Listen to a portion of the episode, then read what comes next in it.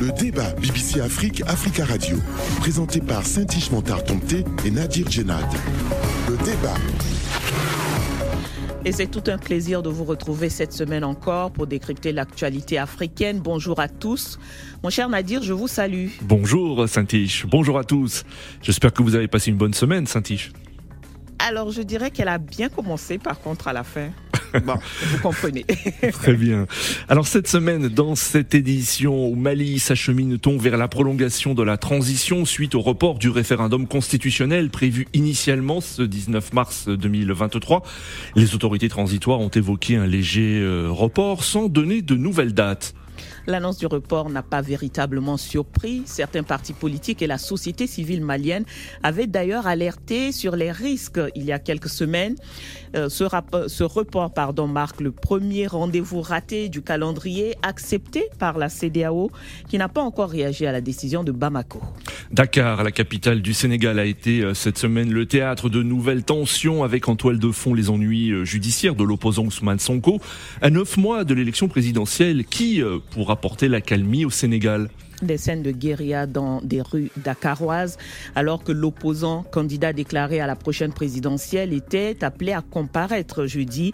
Ses partisans accusant le pouvoir de vouloir l'écarter de la course ont affronté les forces de sécurité, Nadir. Au Gabon, démission du ministre des Transports après le naufrage du ferry Esther Miracle. Au moins 21 personnes sont mortes et 16 disparues selon un bilan toujours provisoire dans ce naufrage qui a eu lieu à 10 km de la côte de Libreville. Comment situer les responsabilités il y a également eu la suspension de responsables administratifs et le parquet a annoncé des gardes à vue sans donner plus de détails. Mais plus d'une semaine après, les causes du naufrage de l'Esther Miracle sont toujours inconnues. Voilà pour le sommaire. Notre grand témoin aujourd'hui est M. Amadou Maïga. Bonjour. Oui, bonjour. Bonjour monsieur, vous êtes euh, un homme politique malien, premier secrétaire parlementaire du Conseil national de la transition du Mali, membre de la commission des finances, de l'économie, du plan, de la promotion du secteur privé, des industries et des mines. Nos confrères invités dans cette édition depuis Dakar, Mam Gorngom, bonjour. Bonjour. Bonjour, merci de votre participation. Vous êtes journaliste sénégalais, éditorialiste et auteur. Et depuis euh, Libreville, Guy-Pierre Bitégué, bonjour. Bonjour. Vous êtes euh, journaliste gabonais, directeur de la publication du journal La Banja. Merci Nadir. Nous y allons pour le débat. Plus d'une semaine donc après l'annonce du report du référendum constitutionnel malien qui devait se tenir ce dimanche 19 mars 2023, il n'y a toujours pas de nouvelle date. Le projet de la constitution a été validé par le président de la transition, le colonel Assimi Goïta, et il devrait être présenté aux forces vives de la République lundi 20 mars selon un communiqué du gouvernement. Commencera alors la phase de vulgarisation du texte auprès des populations ce référendum est la première phase du calendrier euh, électoral qui doit aboutir à des élections présidentielles en 2024, calendrier convenu, accepté par la communauté économique des États de l'Afrique de l'Ouest, la CDAO donc. Le colonel Abdoulaye Maïga, porte-parole du gouvernement malien, qui a fait l'annonce du report du euh, référendum, a affirmé, et je le cite, que le chef de l'État tient fermement au respect euh, de cette date de 2024. Monsieur Maïga, plus d'une semaine donc après le report, il n'y a toujours pas de nouvelle date. Est-ce que cela vous inquiète, vous qui êtes membre du Conseil national de transition, qui est l'organe qui légifère actuellement dans cette transition? Euh, Bonjour madame. Non, pas du tout. Euh, cela ne nous surprend pas parce que, en fait, c'est un travail complémentaire avec le gouvernement. Euh, le référendum en soi n'est pas un problème, mais le référendum il y a des travaux à faire au préalable. Notamment, il fallait euh, réviser la loi électorale qui avait créé, bien entendu, euh, l'organe indépendant qui, est, qui a la charge d'organiser les élections référendaires et même les élections générales. Donc il fallait réviser cette loi électorale pour prendre en charge une loi que le Parlement, le CNT avait votée aussi, mm. euh, quelques lois, hein, qui, notamment une loi portant création des collectivités territoriales il y avait une loi aussi portant création des circonscriptions administratives. Donc le nombre de régions du Mali a varié de façon positive. Nous sommes aujourd'hui à 19 régions, un district, et le nombre de cercles d'arrondissement, de villages, de fractions, tout a varié. Hum. Donc il fallait maintenant modifier cette loi et pour permettre à l'instance indépendante vraiment de prendre en compte cela et de bien vouloir et ensuite de créer ces démembrements dans ces circonscriptions administratives. Alors, la, question que, la question que l'on se pose, Monsieur Maïga, euh, c'est pourquoi est-ce qu'un calendrier qui a été élaboré euh, par les autorités, que ce soit le gouvernement, avec euh, votre participation au CNT, pourquoi ce calendrier n'a pas pu être respecté vu que vous saviez que la première phase était ce référendum, vous avez fixé une date qui a été acceptée par la communauté internationale et la CDAO.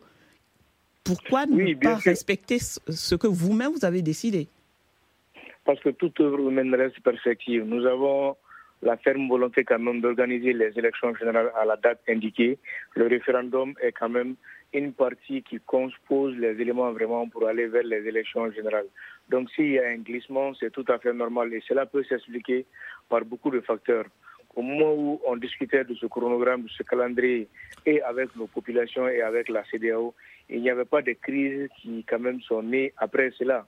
Et ces crises ont eu vraiment une variation sur bien entendu les instruments euh, non seulement macroéconomiques du Mali à travers les sanctions inhumaines et illégales de la CDAO, et aussi... Vous voulez dire que la situation s'est empirée euh, depuis que vous avez élaboré le chronogramme pour le Mali? Et c'est ce qui expliquerait. En fait, il y a eu des sanctions qui, quand même, quand on veut aider un pays, quand on veut que les choses aillent vite, on ne peut pas se permettre de sanctionner ce pays en même temps. Donc il fallait quand même faire face vraiment à cette priorité naissante qui n'était pas d'abord inclue vraiment dans nos variables. Maintenant qu'il y a eu cette nouvelle variable, il fallait prendre cela en compte et éventuellement faire face à cela pour le bien-être de nos populations, pour que nos pays ne sombre pas. Hmm. On organise des élections pour mieux administrer et pour pouvoir aider les populations à mieux vivre de façon indépendante et à mieux s'épanouir. Maintenant, si cette même population se trouve en difficulté de façon économique, il fallait faire face à cela et c'est sûr que cela a dû orienter euh, l'action gouvernementale ailleurs.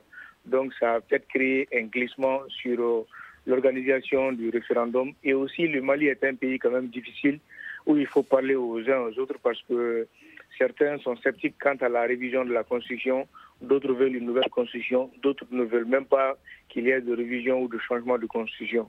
Donc il faut discuter avec les gens, il faut convaincre les gens, il ne faut pas forcer les gens, il faut aller doucement. Hmm. Donc tout cela prend énormément de temps et nous avons opté vraiment pour la voie du dialogue, la voie de la sensibilisation, afin de réussir ce pari, afin de réussir là où des autorités élues même ont échoué. Donc hmm. il y va de soi qu'on aille doucement, parce que nous, nous avons une population quand même qui est difficile mais quand elle comprend les choses, elle accepte et elle adhère facilement. Donc hmm. je pense qu'il va juste y avoir un léger glissement, mais ce n'est vraiment rien de grave quand même qui puisse inquiéter les uns et les autres, ou peut-être même, comme certains aiment le dire, qu'il va y avoir une prolongation de la transition. Ça n'a rien à voir avec une prolongation la transition, mais c'est juste un élément. Monsieur Maïga, Monsieur Maïga, Monsieur Maïga, euh, euh, quand vous dites la, la population euh, est, difficile, qu'est-ce que vous euh, sous-entendez? Ça veut dire qu'aujourd'hui, dans le contexte actuel, il est difficile d'organiser des élections sur tout le territoire malien? Non, non, non, parce que c'est pas ce que je veux dire. Déjà, il faut reconnaître que cette transition a quand même euh, la légitimité populaire, ce qui est surtout difficile pour aller vers la modification ou la révision ou même l'adoption d'une nouvelle constitution. Et par la grâce de Dieu, nous, nous n'avons pas ce problème-là. Nous bénéficions et nous jouissons de la légitimité populaire. Je parle des hommes politiques, des partis politiques qui aussi des fois parle au-delà même du Mali, parle à mm. l'international, s'adresse des fois à l'international.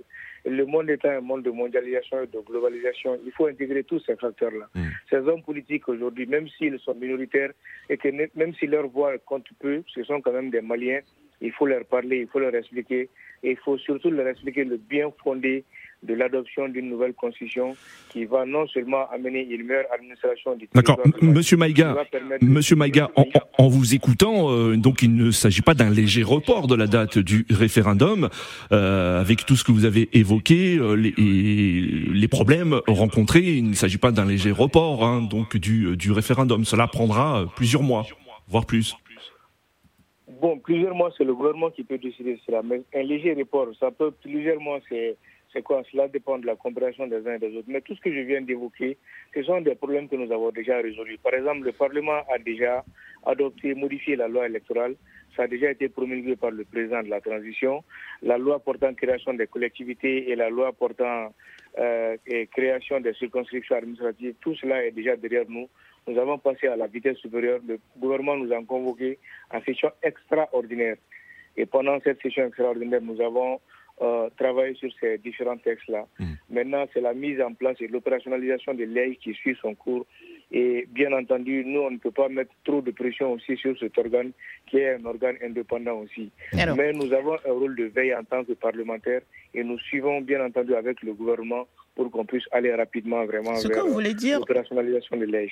Alors, Monsieur Maïga, ce que vous voulez dire, c'est que vous, aujourd'hui, en tant que euh, on va dire, euh, député, entre guillemets, qui siège donc au niveau, conseiller qui siège au Conseil national de transition, vous n'êtes pas à mesure de dire quand est-ce que ce, ce, référendum pourrait se tenir, euh, parce qu'il n'y a pas de date, il n'y a, il n'y a vraiment aucune date qui est fixée ni par le gouvernement, ni entrevue par vous, représentant du CNT. Oui, je crois que là où euh, nous sommes aujourd'hui, à la date d'aujourd'hui, personne ne peut vous dire avec certitude à quelle date peut se tenir euh, ce référendum. Alors, est-ce que cela ne justifie pas, est-ce que cela ne vient pas justifier ou euh, renforcer les craintes de ceux qui accusent justement le colonel Assimi Goïta de vouloir demeurer au pouvoir? Non, pas du tout. Vous savez, euh, cela s'explique. Hein. Le gouvernement a demandé à discuter avec les, acteurs, les principaux acteurs concernés, notamment la société civile, les partis politiques, pour éventuellement voir avec eux dans quelle mesure on peut repousser les élections. Le plus difficile, c'était d'avoir une opération qui puisse sécuriser les élections. Il y a déjà une opération qui est déjà prête, une opération dénommée opération Keletigi, c'est c'est en Bambara, ça veut dire une opération qui est prête vraiment pour le combat, pour sécuriser. Cette opération militaire, elle est déjà prête et les moyens qu'il faut, elle est déjà dotée de tous les moyens qu'il faut. Mm. Maintenant, il suffit juste de mettre les instruments adéquats en place pour éventuellement avancer. Mm. Mais il faut discuter avec les hommes politiques et surtout qu'il y a la période hivernale qui s'annonce très bientôt. Nous espérons pouvoir quand même, s'il plaît à Dieu, ça c'est en tout cas une, quelque chose que moi-même je demande peut-être d'essayer de, faire ça avant la période hivernale parce que pendant l'hivernage, la mobilité des forces de défense et de sécurité est un peu compliquée. Mais si nous parvenons à le faire juste après le ramadan, je pense que ce serait bien.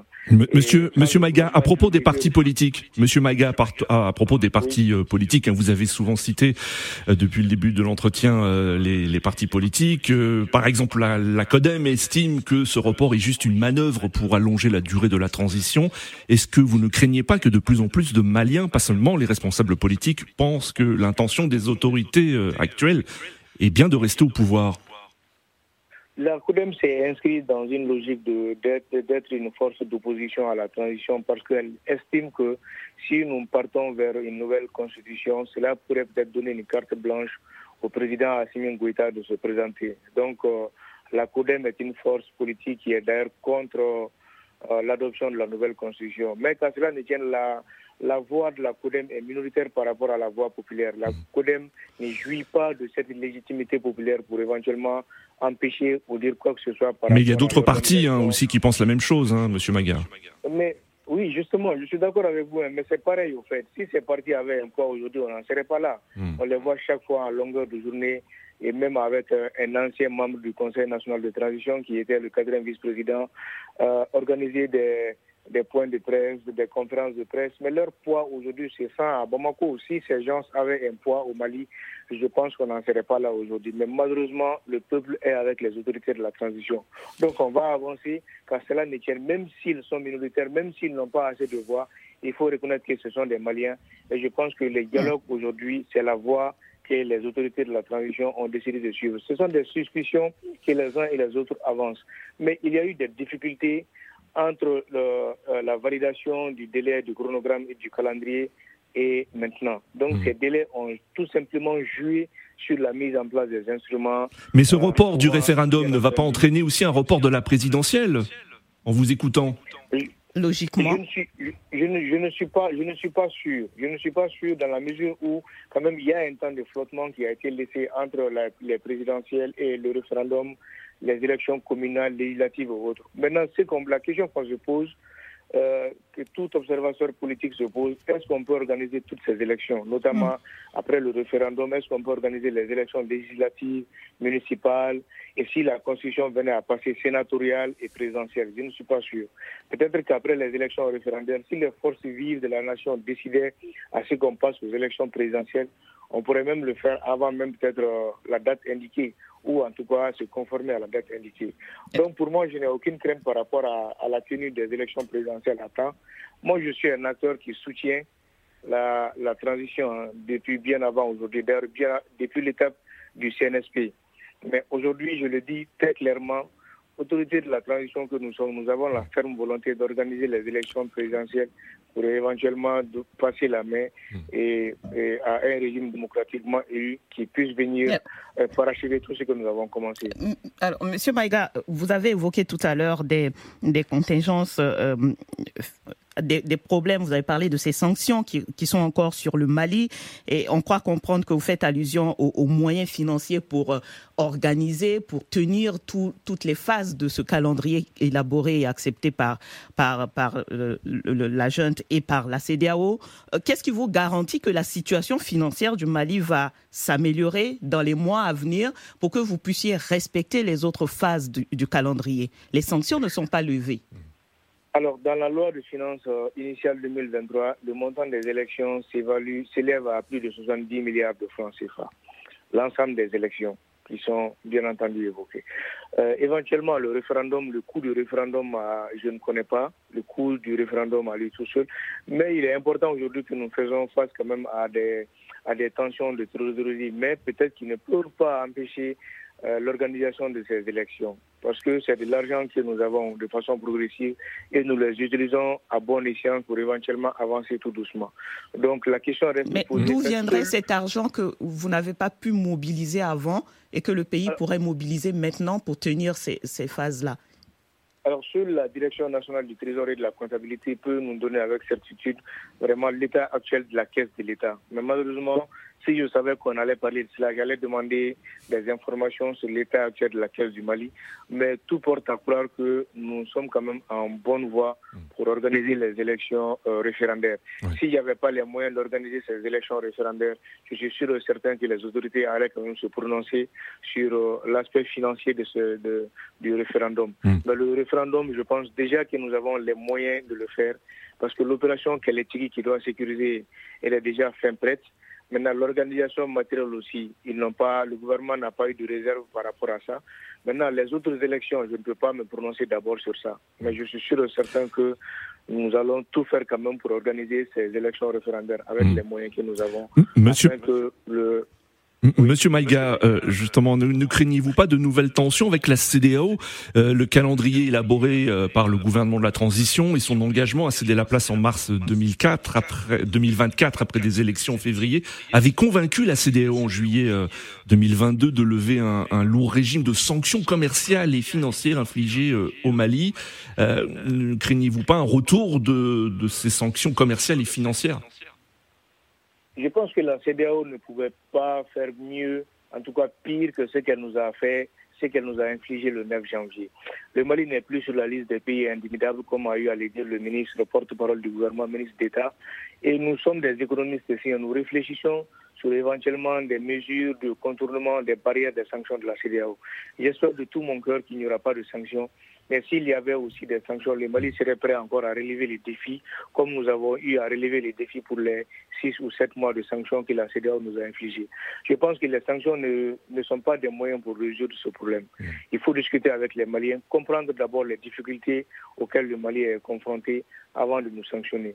C'est juste un léger report et cela peut s'expliquer par ce que je vous ai dit. Mm. Si vous voulez réellement que nous sortons de la transition et si vous nous sanctionnez encore, ben nous allons laisser les élections et faire face vraiment aux mesures pour éventuellement atténuer les conséquences des sanctions sur nos populations. Merci, Monsieur Maïga. Je nous propose de prendre une pause avant de continuer. Le débat BBC Afrique, Africa Radio. À la suite du débat BBC Afrique Africa Radio qui reçoit cette semaine Amadou Maïga, premier secrétaire parlementaire du Conseil national de transition du Mali. Il intervient de Bamako. Également avec nous Mam Ngom, journaliste sénégalais, éditorialiste, auteur. Il est en ligne de Dakar et Guy-Pierre Bitengue, journaliste gabonais, directeur de publication du journal Le Bandia au téléphone depuis Libreville. Et vous le savez, cette émission, comme toutes les autres d'ailleurs, sont en podcast sur BBC Afrique afrique.com et africaradio.com.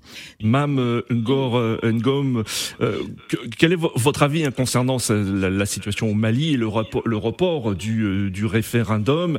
Est-ce que ce, ce, ce, report du référendum peut entraîner un report des autres élections et notamment de l'élection présidentielle selon vous? Ah, Vous savez, on, voyait venir au Mali avec depuis un bon bout de temps, on ne discute pas, on ne communiquait pas trop sur, sur ce, référendum.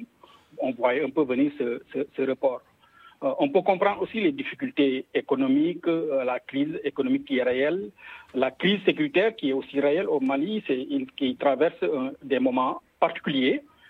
Mais euh, le fait de ne pas fixer une date, après le report, le fait de ne pas fixer une, une date, je pense que ça, ça, ça, peut, ça conforte certains opposants qui disent clairement que euh, le pouvoir joue la montre et, et que euh, peut-être il a une, certaines velléités pour, pour, pour, rester au pouvoir, ou bien, du moins, pour essayer de, de, de, prendre des, des, repères, pour rester euh, euh, dans le circuit, comme, mm. comme, comme, on le dit. Donc, euh, de part et d'autre, on, on, peut comprendre les positions. Donc, c'est pourquoi, bon, on est, on, est, on est en République, on est en démocratie, il faut un calendrier républicain qu'on fixe avec des dates précises pour éviter toute cette polémique inutile. Sinon, bon, c'est trop élastique ce qui, mm. ce qui se fait. On, mm. peut dire que bon, il y a, il y a une date ultérieure, donc on ne sait pas la date exacte. Est-ce que ça va se faire Et avec tous ces doutes, toutes ces incertitudes, ça, ça, ça, ne facilite pas le débat et, puis euh, l'honnêteté du débat et la mm. sérénité du débat public. Merci, Mamgor. Euh, Guy Pierre, euh, on a pas encore entendu la CDAO sur le report euh, de, de, ce référendum. Euh, par contre, le grand témoin dit que la CDAO n'a pas intérêt à, sanctionner. Euh, c'est un raté. Est-ce que l'institution sous-régionale devrait, selon vous, rester sur sa position de soutenir ce calendrier du processus de transition au Mali ou plutôt être beaucoup plus prudente? Quel est votre point de vue? Mais avec du recul, euh, vous vous rendrez bien compte que le, que le, Mali n'est ni dans l'agenda de la CDAO, ni dans le Mali de l'Union africaine. Je crois que le, Mali, un peu comme le Burkina, comme la Guinée, joue un peu un rôle, euh, se trouve dans, une sorte de guerre de libération vis-à-vis d'une certaine Occident. Et euh, quand vous regardez avec leur allié russe, vous comprenez pourquoi la date euh, n'a pas été fixée. Pourquoi Parce que les militaires ne veulent pas partir tout simplement du pouvoir, parce qu'ils ont un agenda qui les oppose à l'Occident. Monsieur Maïga, euh, le, président de, la transition, le colonel Assimi Goïta, a validé le, projet de nouvelle constitution et a décidé de le présenter aux forces vives de la nation. Euh, C'est prévu le, 20 mars prochain. Euh, ce projet renforce notablement le pouvoir du président. Est-ce une constitution taillée sur mesure pour le colonel Assimi Goïta? Non, c'est dire que ça renforce le, pouvoir du président de la, République, je n'en suis pas sûr. C'est une constitution qui permet même la destitution du président. Mais ça lui donne le pouvoir de dissoudre l'Assemblée. Il est celui qui décide de, de la politique de la nation. Il a bien plus de pouvoir le président Oui, décider de la politique de la nation, c'est le mettre face à ses responsabilités. Parce qu'avant, un président pouvait tout simplement se démêler en disant que non, je ne suis pas responsable de ça. Et c'est le Premier ministre qui a en charge maintenant euh, l'administration ou la politique euh, de la nation, tout, tout, tout. Maintenant, c'est lui-même qui a en charge la politique de la nation parce qu'un mm. président maintenant est élu sur la base d'un programme. Maintenant, le programme qu'il a amené, suivant lequel les Maliens lui ont fait confiance. Maintenant, ce programme, c'est là il doit, c'est ce programme qu'il doit adapter, adopter. Maintenant, s'il ne parvient pas à le faire, il y a des mesures de destruction qui sont prévues et qui n'étaient pas prévues auparavant, mmh. de façon démocratique, et cela peut nous éviter éventuellement euh, des coups d'État ou bien entendu des soulèvements populaires. Maintenant, avant, le président, même la, excuse que je finis avec ça, mhm. la constitution en vigueur quand même permet au président de dissoudre le Parlement. Mhm. Donc il n'y a pas de débat, il n'y a pas de changement à ce niveau, sauf que nous avons maintenant un Parlement à deux chambres et qui permet vraiment plus de représentativité du peuple et une meilleure administration du territoire. Et aussi, pour vous dire que le président n'a pas la totalité du pouvoir, le Conseil supérieur de la magistrature est ouvert à d'autres corporations. Avant, on pouvait dire que le président, avec les autorités judiciaires seulement, peuvent éventuellement décider de quelque chose ou du sort de la justice. Maintenant, c'est ouvert à d'autres corporations. Donc, c'est pour vous dire que oui. oui. revenons un peu sur, sur, la, sur le référendum constitutionnel, Monsieur Maïga. Vous avez parlé tout à l'heure de cette opération militaire qui sera menée sur tout le territoire ce référendum constitutionnel, selon vous, pourra être tenu sur tout le territoire malien, même dans le nord? Oui, bien sûr, même dans le nord. Ça, je l'espère. Maintenant, est-ce qu'on va pouvoir le faire dans, dans, dans, tous les villages, dans toutes les fractions? Ça, je ne saurais le dire. Et même dans, les, dans les, les, parties du territoire qui sont plus sous administration de la CEMA, la coordination des mouvements de la ZAWAD? Franchement, cette, cette affaire de CEMA ne nous je pense qu'ils sont avant tout des Maliens. Mm. En tout cas, je n'ai pas souvenance qu'ils ne se sont pas inscrits dans une logique d'être Maliens. Mm. Partout où le Mali a ses 1 240 238 km de superficie, l'État va essayer d'aller là-bas et d'organiser ses élections. Mm. Maintenant, s'il y a des difficultés, au moment opportun, on le dira et on trouvera un moyen éventuellement de voir cela. Je ne peux pas vous affirmer ou vous confirmer qu'on pourra organiser les élections référendaires sur l'ensemble de l'entièreté du territoire malien, mais quand même c'est ce que nous espérons. Monsieur Maïga. La CEMA est de Akidal ou autre franchement, je pense que cela ne nous effraie pas du tout. Alors, Monsieur Maïga, le, porte-parole du gouvernement, le colonel Abdoulaye Maïga, avait affirmé que le gouvernement allait procéder à une vaste opération de remise de cartes d'identité nationale biométrique aux millions euh, d'électeurs. Alors, où en êtes-vous euh, euh, concernant la distribution de, ces cartes et, et, où en êtes-vous aussi concernant la révision du fichier électoral? Alors la mise en place, après, la mise en place de, de démembrement de euh, la vulgarisation du, projet qui, qui, continue et déjà le 20, les forces de la nation seront reçus par le président. Oui, effectivement, il y a la distribution de la carte biométrique. Il y a un délai, un deadline qui est donné aux Maliens, c'est de se faire enregistrer d'ici le 31 mars. Hmm. Et les premières distributions ont déjà commencé. Par exemple, le personnel du Parlement, les membres du Parlement et ont déjà reçu leur carte biométrique. Et il y a aussi euh, une franche partie de la population aussi qui ont déjà reçu leur carte. Les enregistrements se poursuivent. Il y a déjà des équipes qui sont allées au niveau des campus universitaires pour éventuellement enregistrer les étudiants. Il y a une plateforme numérique aussi qui est là pour permettre aux uns aux autres de, de, de s'enregistrer. Et à la date du 31 mars, nous allons faire un premier bilan, un premier diagnostic pour voir euh, parmi les 8 millions et quelques électeurs combien se sont inscrits. Et éventuellement, si nous voyons que au niveau des localités où il y a le faible taux d'enregistrement, si on va évaluer qu'est-ce qui, qu'est-ce qui explique cela. Maintenant, si c'est dû à des problèmes logistiques, nous allons éventuellement trouver des solutions avec le gouvernement pour que le plus de Maliens puissent s'enregistrer et qu'on puisse éventuellement aller rapidement vers la finalisation de ce processus. Alors, Monsieur Maïga, dernière question pour ma part sur, sur ce premier sujet. Vous avez été très critique dernièrement sur euh, euh, l'unification des ex-mouvements indépendistes de la, de la CEMA, la coordination donc des mouvements de l'Azawad. Vous avez parlé même d'une guerre en préparation. Qu'est-ce qui vous fait considérer cette fusion de ces ex-mouvements comme un danger pour le pouvoir de Bamako? Ils ne sont pas un danger pour le pouvoir de Bamako, ils sont un danger pour eux-mêmes et pour la population. Si ce sont des civils qui s'arment et qui aussi euh, veulent lutter contre le terrorisme sans pour autant avoir l'expertise qualifiée, et au lieu d'être un moyen, une solution, sont quand même euh, euh, font partie du problème. Parce qu'on voit que les terroristes quand même pénètrent par ces régions du nord pour attaquer non seulement les positions de nos forces de défense et de sécurité, mais aussi pour, grenier, pour brûler, les greniers de nos populations et tuer nos populations. On ne sera pas d'accord avec Vous considérez que ces mouvements empêchent l'armée de, sécuriser le territoire? C'est ce que vous leur reprochez? Non, pas du tout. Ces mouvements seulement ces mouvements aujourd'hui, je dirais, sont tout simplement à la base de la prolifération, de l'accentuation du terrorisme dans ces contrées-là. Parce que si eux, aujourd'hui, ils détiennent des armes, ils ne peuvent pas contrôler ces territoires au nom d'un accord que nous avons aujourd'hui, un accord dont nous voulons réellement apporter des modifications et des révisions à certaines parties de cet accord pour éventuellement finir avec ça. Si eux, aujourd'hui, ils sont à la base de ça, ou des fois, ils se lèvent et puis ils essaient de faire des actes de sabotage, essayer de dire des choses à l'État comme quoi on va créer un état-major de gauche à droite, on ne reconnaît pas tel président, on fait ça. Ce sont des actes de, de, de, de, de, sabotage et infantile. Et nous, on n'est pas dedans. Il n'y a pas de bébé de la République aujourd'hui. Le Mali va protéger ses populations de Caï jusqu'à Kidal. Mmh. Maintenant, toute personne qui se sent mauvaise se mouche. Non, moi, j'ai dit, nous allons faire la guerre aux terroristes. Est-ce à dire qu'ils sont des terroristes? Je ne l'ai jamais dit. Maintenant, s'ils se considèrent comme des terroristes, c'est à eux de le dire. Nous, on sait aujourd'hui les manœuvres, ils sont dans les manœuvres aujourd'hui et l'État l'État est au courant de ça. On ne va pas attaquer nos propres citoyens, jamais on le fera. Mais on va quand même attaquer les terroristes et tous ceux qui collaborent avec les forces du mal pour faire mal à nos populations. Hmm. Nous allons les traquer et partout ils iront. Vous parlez donc d'un autre front ouvert entre Maliens un front de guerre entre Maliens. C'est pas ce que j'ai dit. J'ai parlé en parabole. J'ai dit les terroristes. Un terroriste, quel que soit un terroriste, n'a pas d'identité, n'a pas de nationalité.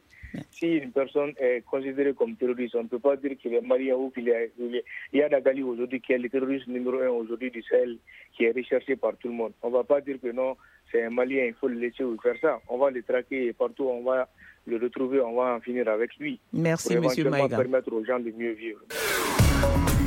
Le débat BBC Afrique, Africa Radio. Les tensions sont vives au Sénégal. Le procès d'Ousmane Sonko pour diffamation a été renvoyé au 30 mars prochain. L'opposant, leader du PASTEF, est poursuivi par le ministre du Tourisme. Ousmane Sonko dénonce, je cite, une instrumentalisation de la justice pour l'éliminer de la course à la présidentielle de février 2024.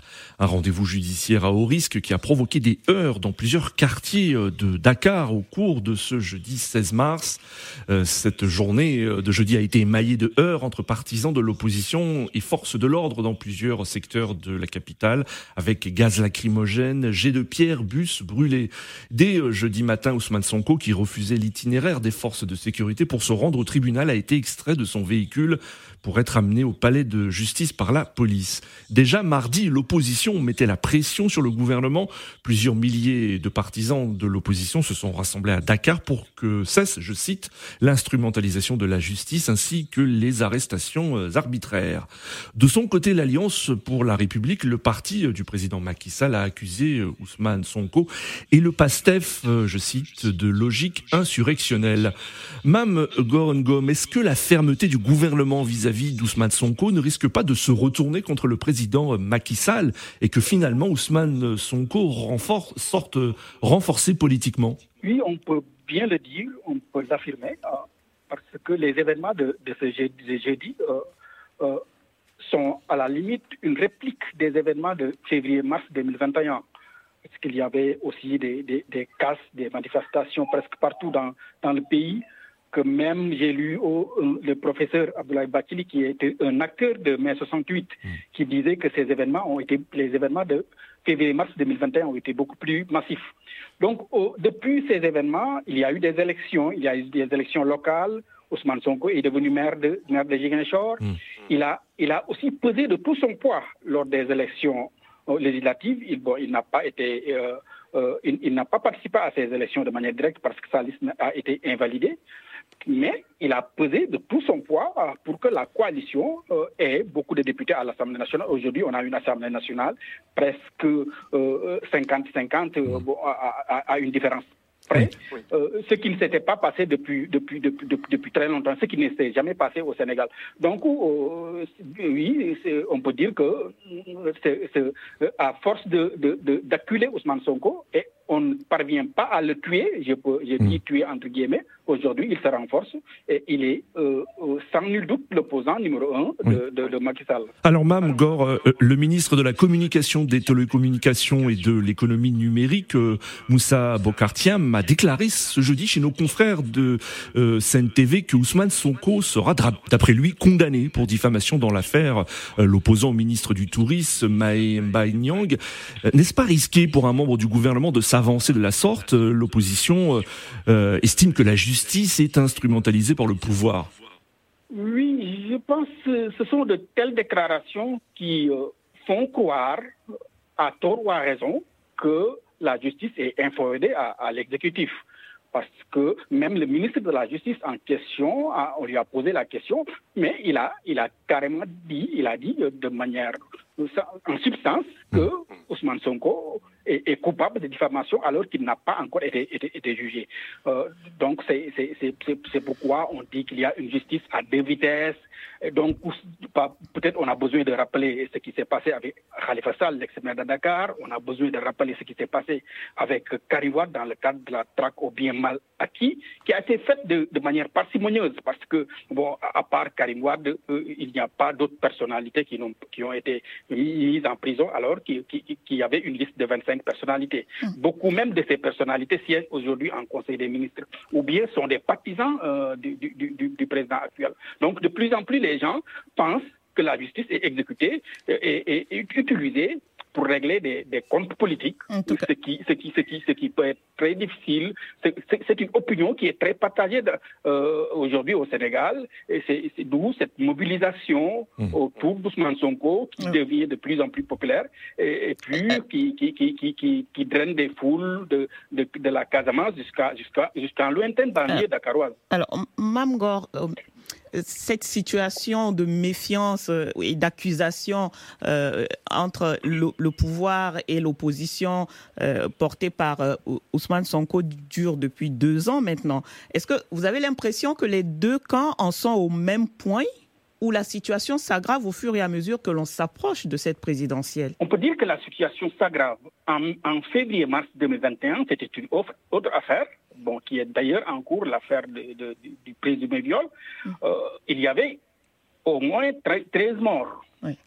En février-mars euh, en mars 2023, il y a aussi des casses euh, et, puis beaucoup de cas, des mm. stations mm, euh, qui, ont été, qui ont été saccagées, des, boutiques, des boutiques euh, qui ont été saccagées. Il y a eu beaucoup, beaucoup, beaucoup, beaucoup de cas Donc, donc, on se rend compte de plus en plus que il y a, y a deux extrêmes. Monte, oui. la tension monte mm. et, c'est le choc des extrémités. c'est le choc des extrémités. Entre, au milieu, il n'y a rien. Oui. Euh, justement, je voulais vous demander qui au milieu pour, pour, apporter la calmie, pour calmer euh, la situation.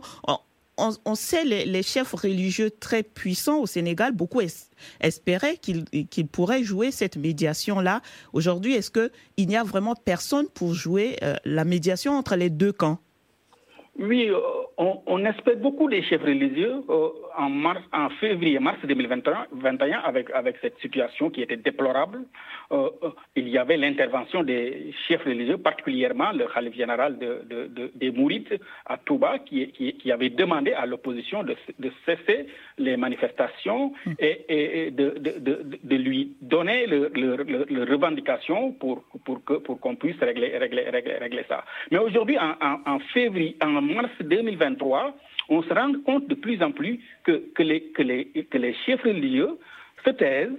Peut-être pourquoi ils se taisent, est-ce qu'ils se taisent réellement ou bien qu'est-ce qu'ils sont Est-ce qu'ils sont en train de, de parler aux acteurs euh, de manière officieuse? Ça, on, ne le sait pas. Mais aujourd'hui, jusqu'à présent, euh, on ne note pas une manifestation d'un chef religieux et que chez ces chefs religieux, sont des ressorts importants, des ressorts sociaux importants dans la société sénégalaise.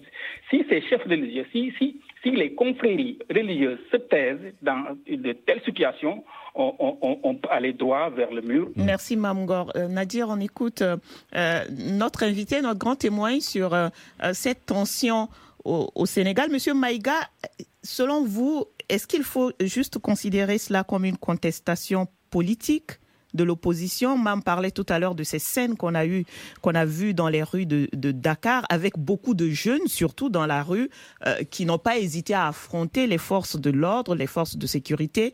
Est-ce qu'il faut parler d'une contestation politique ou d'une révolte d'une certaine euh, jeunesse sénégalaise?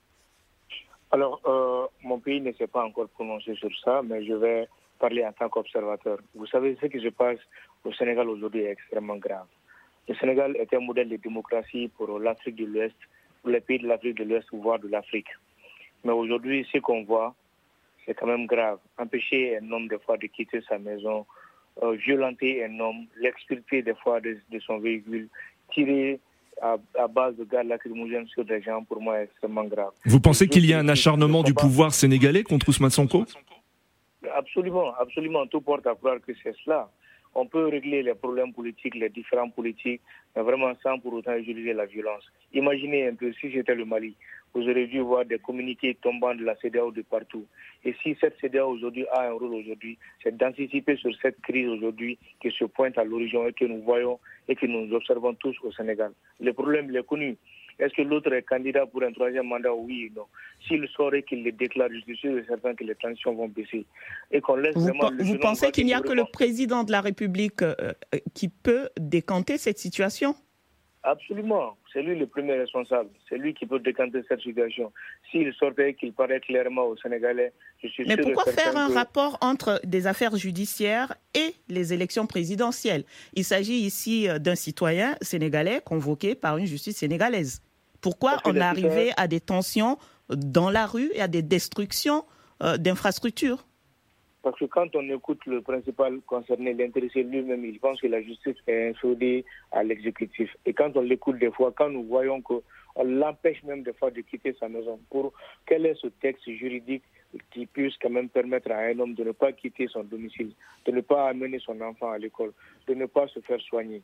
Je pense que ce texte n'existe pas dans ce monde. Et surtout qu'il n'est pas encore condamné. Il jouit quand même de la présomption de naissance et on doit le respecter. On doit respecter ses droits quand même pour ça. Ces droits de citoyens sénégalais quand même sont bafoués. Mais moi, à travers vos antennes, j'aimerais quand même interpeller la CDAO. Si elle a un combat, c'est vraiment d'aller régler ce problème-là.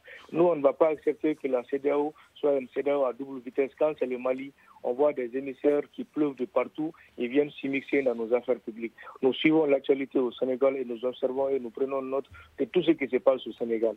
Et quand ils viendront ici avec leurs émissaires et leur documentation, on va leur cracher la vérité et leur dire que le Mali n'est plus sur la liste des pays intimidables, c'est un pays souverain. Mme Gore, euh, euh, alors les textes euh, sénégalais prévoient une radiation des listes électorales et donc une inéligibilité dans certains cas de, condamnation. Que se passera-t-il selon vous si Ousmane Sonko ne, pourra pas se, présenter à l'élection présidentielle? Faut-il craindre de nouvelles manifestations, tensions, heurts avec les forces de l'ordre? Oui, c'est juste pour confirmer, M. Maïga, toute cette tension est liée à la troisième candidature depuis 2021, euh, depuis euh, la, réélection du, président Macky Sall. On sentait qu'il avait dit ni oui ni non. Hmm. Aujourd'hui, beaucoup de ses partisans pensent qu'il doit être candidat et qu'il a la légitimité d'être candidat. Ce que beaucoup de Sénégalais, vu notre passé récent, parce qu'on a eu à, lutter contre la candidature de, de, il y avait, il y avait 11 morts euh, lors des manifestations. Oh, aujourd'hui, euh, ce que vous dites, Mme Gore, c'est que c'est ce flou hein, concernant les intentions de Macky Sall pour l'élection présidentielle qui sont aussi source des tensions actuelles. Bien, bien sûr, c'est ce flou, c'est ce flou, euh, ces incertitudes qui, autour de, ce, de, de, de, cette candidature qui, qui, qui, installe cette psychose, ces doutes, et puis cette, qui entretient cette tension. Euh, tout le monde sait que, et puis beaucoup de Sénégalais, beaucoup, beaucoup d'observateurs sont d'avis que si le pouvoir s'acharne contre Ousmane Sonko, c'est ce que les gens disent, c'est parce qu'ils veulent l'empêcher d'être candidat à la, présidentielle de 2024, comme il l'avait fait avec Karim Wad, comme il l'avait fait avec, Khalifa Sall. Alors, merci beaucoup, Mam. Nous allons écouter euh, rapidement sur ce sujet euh, Guy Pierre avant de passer au sujet du, Gabon. Guy Pierre, sur la tension qui monte euh, au Sénégal au fur et à mesure que l'on s'approche de, cette élection présidentielle. Aujourd'hui, pour vous, qui, pour jouer la médiation entre les deux camps, qui sont, comme Mam l'a dit, euh, vraiment très opposés l'un de l'autre? Euh, Je crois que c'est assez difficile de trouver des médiateurs. Quelqu'un là tout à l'heure a parlé des, chefs religieux qui peuvent peut-être jouer ce camp, ce, rôle. Mais le, rôle des, médiateurs est d'autant difficile que, au fur et à mesure que les élections euh, s'approchent, Macky qui est au pouvoir, rêve d'un troisième mandat. Donc, il prendra comme adversaire, sinon ennemi, tous ceux qui tenteront de l'en dissuader. Mais il n'a pas encore donné son avis, on n'a pas encore le fin mot de l'histoire. On ne sait pas s'il est candidat, quand, on regarde, quand on regarde le fonctionnement, l'acharnement comme, euh, contre euh, Sanko, on, on, voit bien qu'il s'en prend à celui qu'il regarde ou considère comme son principal adversaire. À la limite même, il devient son principal, euh, on va dire quoi, directeur de campagne. Parce que tel acharnement vis-à-vis d'un homme, pour des, des raisons je ne dis pas au Sénégal, c'est peut-être c'est peut-être des raisons fondées, mais on a bien l'impression de voir là derrière le, la, main du, la main noire du pouvoir. l'acharnement policier, l'acharnement policière, les complications pour aller au tribunal, tout ça, tout ça, tout ça. C'est autant de choses dont le pouvoir sénégalais n'a pas besoin et qui, en fait, font l'affaire de l'opposant. Mm. Mais je crois que, hum, et qui crée plutôt la suspicion vis-à-vis de Macky Sall, même s'il n'a pas encore annoncé sa candidature. On voit bien. Euh, qu'il rêve le troisième mandat, sinon il n'irait pas jusque-là. Merci euh, beaucoup, Guy Pierre. On reste avec vous, Guy Pierre, pour évoquer le Gabon. Euh, plus d'une semaine donc après le naufrage du ferry Esther Miracle, le ministre gabonais des Transports, Brice Paya, a démissionné ce jeudi. Une démission qui était de plus en plus réclamée par les familles des victimes, l'opposition et puis une partie de la société civile. après ce naufrage dans lequel 21 personnes ont péri, 16 sont toujours portées disparues et c'est un bilan provisoire. Le naufrage s'est passé, euh, on l'a dit en introduction, au large de Libreville. Et sur les 161 passagers et membres d'équipage qui ont été recensés, 124 ont pu être secourus. Guy Pierre, est-ce que, euh, comment est-ce que la démission du ministre des Transports a été accueillie à Libreville? Ah, avec un tout petit soulagement et beaucoup de réserve. D'abord parce que c'était pas un acte de, courage. Je l'avais si bien dit, la pression était devenue trop forte. Mais euh, la démission de Paya est une goutte d'eau. Dans le sens que si vous regardez l'environnement de tous ceux qui étaient, qui sont touchés par ce dossier, vous vous rendrez compte qu'il doit y avoir d'autres démissions. Mhm. Le ministre de l'Intérieur ne peut pas rester à sa place du fait que responsable des frontières, il n'a pas intervenu à temps. Ce qui veut dire que les côtes gabonaises ne sont pas gardées. Que Imaginez-vous que ce soit des terroristes qui étaient rentrés. On ferait quoi? Hmm. Ça veut dire que la responsabilité du ministre l'Intérieur est engagée. La, responsabilité du ministre de la Défense est engagée. Si vous venez un, jour à Libreville lors des festivités du, des fêtes de l'indépendance, par exemple, vous verrez tout l'arsenal que le pouvoir déploie en termes d'avions, d'avions, d'hélicoptères, de bateaux, y compris des bateaux rapides, euh, qui peuvent rallier l'endroit, l'endroit, le lieu du drame et la côte en moins d'une heure. Hmm. Or, on vous dit que le premier bateau qui est arrivé sur le lieu du sinistre était un bateau privé. Alors, alors qu'à la pointe des qui est à côté se trouve une euh, unité de la, garde républicaine. Hmm. Vous avez également le ministre de l'économie. Au Gabon, le ministère de l'économie a multiplié les taxes qui font en sorte que se déplacer aujourd'hui au Gabon est devenu extrêmement cher. Ce bateau, c'est vrai, on vous dit qu'il fait toute la nuit pour allier Libreville à Port-Gentil. Mais il est très moins cher avec les risques qui vont avec. Pourquoi les gens y vont? Les gens y vont à cause du prix qui n'est pas élevé. Pourquoi? Parce que les bateaux, euh, les bateaux rapides qui réellement font ce trajet-là sont devenus extrêmement chers et que donc les tarifs ne sont pas à la portée de toutes les bourses. Ah, n'y vont que ceux qui sont plus ou moins fortunés. Hmm.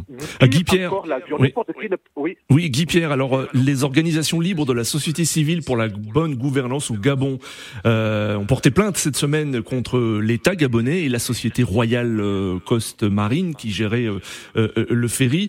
quels sont, selon vous, les, enjeux de, de, ces plaintes et est-ce que c'est tout, les, tout le gouvernement qui est dans la tourmente après ce drame qui a choqué tout le Gabon? C'est tout, le gouvernement qui est dans la tourmente, dans le fait qu'il y a ce qu'on appelle la collégialité gouvernementale. C'est pourquoi je dis que le, fait de faire démissionner le seul ministre des Transports, fut-il celui qui a délivré les autorisations, ne règle pas le problème parce que vous avez autour près de quatre ou cinq ministres qui sont concernés par par ce dossier. je crois qu'il y a en réalité eu négligence de la part du, gouvernement, de la présidence de la République jusqu'au au niveau du gouvernement. Et cette négligence qui a fait en sorte que les secours ne sont pas arrivés à temps. Hmm. Et pour un sinistre qui a lieu à 3 heures, le premier secours arrive le bateau, mais vous avez le temps de voir les gens mourir et de mourir devant vos yeux, alors que Libreville est l'endroit du sinistre.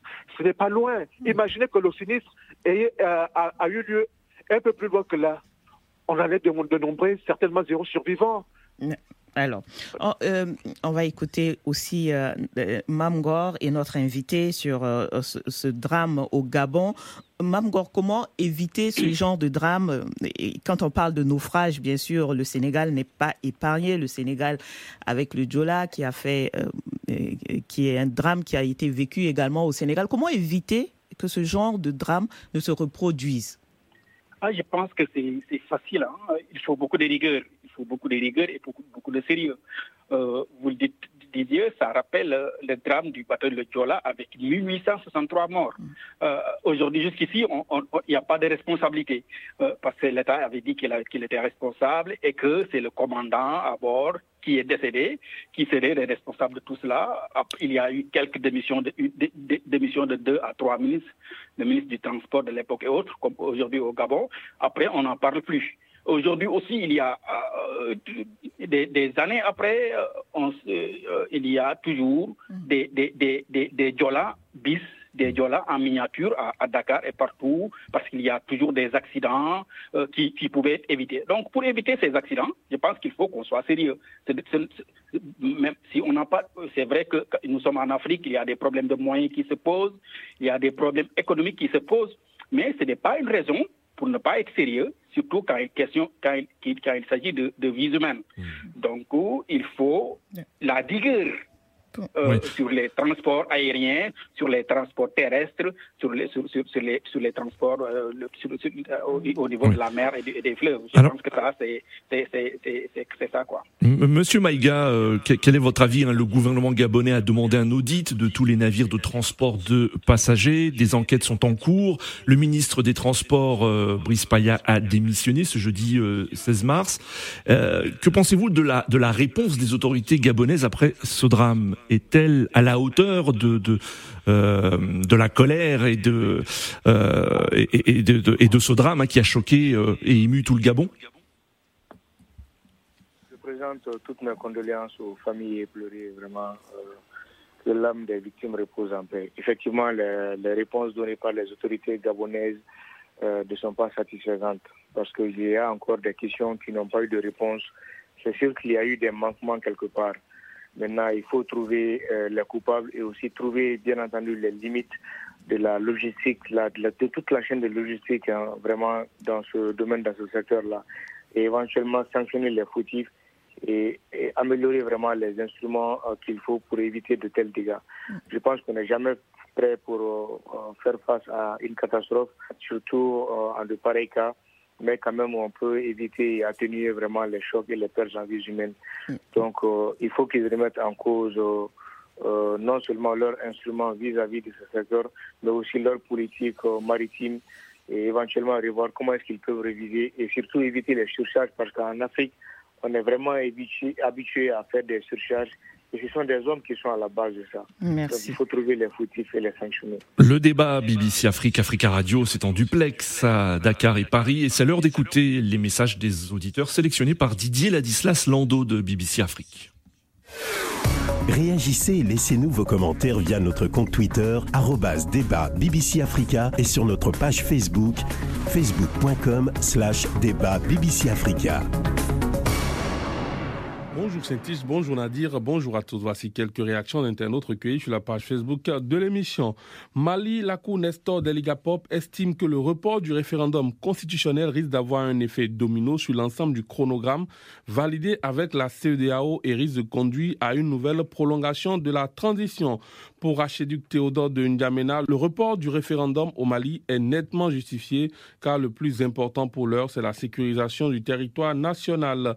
Tension sociale au Sénégal, Théodore Lacour affirme qu'on assiste à un complot visant à écarter un candidat qui de loin semble être le mieux placé pour remporter la prochaine élection présidentielle. De son côté, Basement officiel affirme que quand on aspire à diriger un pays comme le Sénégal, il faut d'abord commencer à respecter les lois de ce dit pays en répondant à la justice afin de donner l'exemple aux citoyens. Landa, sur le naufrage au Gabon, notre internaute pense que les responsabilités doivent être situées au plus vite du propriétaire du ferry au sommet de l'État. Merci à Salif Sambaré qui nous a rejoint cette semaine. Merci de continuer à nous suivre sur les réseaux sociaux à l'adresse facebook.com slash le débat BBC Afrique-Africa Radio. Et d'ici là, bon week-end à tous. Merci pour ces messages, Didier Ladislas Lando. Alors, Monsieur euh, Maïga, vous avez entendu hein, les, réactions des auditeurs concernant le, report euh, du référendum. Euh, un auditeur hein, justifie ce report en affirmant qu'il faut d'abord sécuriser le territoire, mais étant donné le contexte actuel, est-ce que cela veut dire que ce n'est pas un léger report hein, du, de, de ce référendum constitutionnel, finalement? Savez, la volonté euh, du peuple malien varie. Il y a une grande partie de la population qui veut le maintien des autorités actuelles aux affaires pour éventuellement éradiquer le terrorisme. Mais le combat contre le terrorisme C'est la fin de cette émission. Nous étions en compagnie de Amadou Maïga, premier secrétaire parlementaire du Conseil national de transition du Mali. Nos confrères invités euh, dans cette édition depuis Dakar, Mam Gor Ngom, journaliste euh, sénégalais, éditorialiste et auteur, et depuis euh, Libreville, Guy-Pierre Bitégué, journaliste gabonais, directeur de la publication du journal La Banja. Merci Didier Ladislas Lando pour la préparation de cette émission. Merci Alioun Badara Ndiaye pour la réalisation depuis Dakar.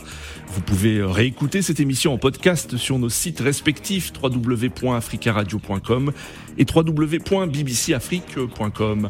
Rendez-vous la semaine prochaine pour une nouvelle édition du débat BBC Afrique Africa Radio. Au revoir Saint-Tiche et à la semaine prochaine. Au revoir Nadir, au revoir à tous.